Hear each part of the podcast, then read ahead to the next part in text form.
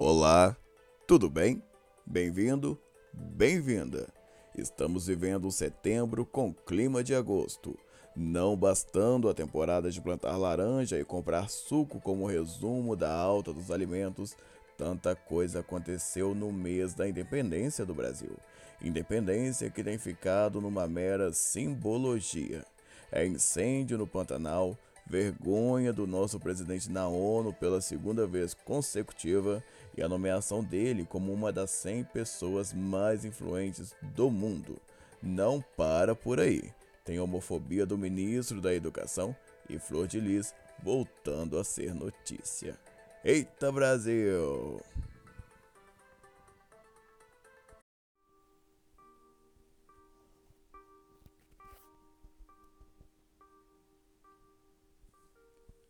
É triste a situação do Pantanal. Já são mais de 25 mil hectares devastados pelas chamas e mais de 140 vidas de animais que habitam a localidade. Tudo isso é fruto da seca dos últimos tempos, incêndios criminosos de aliados e desafetos do governo, incluindo Acredite, supostas ONGs e indivíduos que exploram a região de modo ilegal. A falta de ações eficazes e a pacatez do Ministério do Meio Ambiente pioram a situação. O incêndio do Pantanal é uma das maiores preocupações do mundo. Afinal, é lá que se encontra um dos seis biomas do Brasil.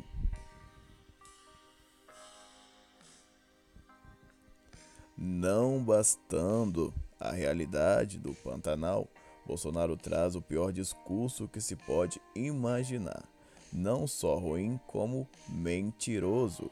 Insistiu novamente na hipocrisia de que o Brasil é o país que mais se preocupa com o meio ambiente e que as queimadas do Pantanal é devido a ações de abre aspas, caboclos e índios, fecha aspas. Sim, foi isso que o nosso presidente disse na ONU na última semana lamentável, deplorável, hipócrita, cruel. Me desculpe. Me desculpe se você traz uma opinião super positiva a respeito do atual presidente da República Federativa do Brasil. Mas qualquer ser que se define como sensato e lúcido não enxerga de outra forma. Se diferente, nem tanto.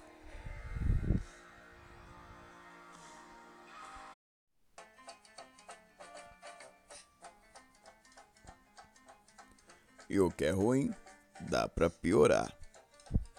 Acredite. A revista Time nomeou Jair Messias Bolsonaro como uma das 100 personalidades mais influentes do mundo. Mas a influência do presidente do Brasil, de acordo com o editorial da revista, não é boa.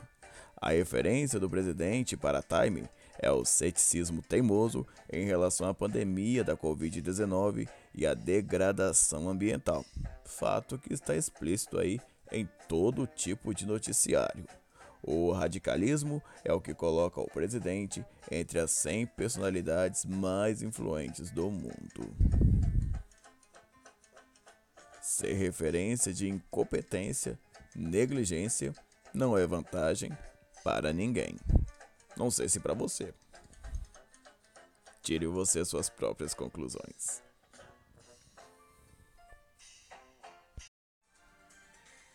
Quanto à homofobia da educação, o ministro da Educação, Milton Ribeiro, em uma entrevista ao Estadão na última semana, afirmou que famílias desajustadas são influências para a homossexualidade. Isso é a declaração de um ministro da Educação que gerencia uma pasta como se fosse a casa ou a igreja dele. Para quem não sabe, homofobia é crime, LGBTfobia é crime. E vale ressaltar que a condição social de uma família não define sexualidade de ninguém. Caso definisse, Homossexualidade não existiria nas famílias tradicionais brasileiras e nem nas evangélicas. Vamos ser sensatos e refletir mais a respeito. e vamos aguardar as devidas providências de nossas autoridades. Que resolvam quanto antes.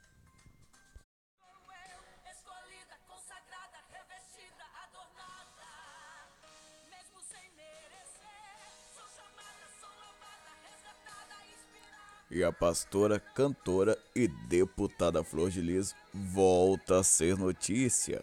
Dessa vez é devido às ações cautelares com a parlamentar, entre elas o uso de tornozeleira eletrônica. A defesa da pastora bem que tentou, mas não rolou. O desembargador do Tribunal de Justiça do Rio de Janeiro, Celso Ferreira Filho, negou a suspensão do acessório de segurança que ainda ela não foi buscar. A defesa encaminhou o caso ao STF, Supremo Tribunal Federal. Porém, o STF ainda não apreciou a proposta. Dá um Google aí caso você não saiba quem é Flor de Lis e o que ela fez de errado.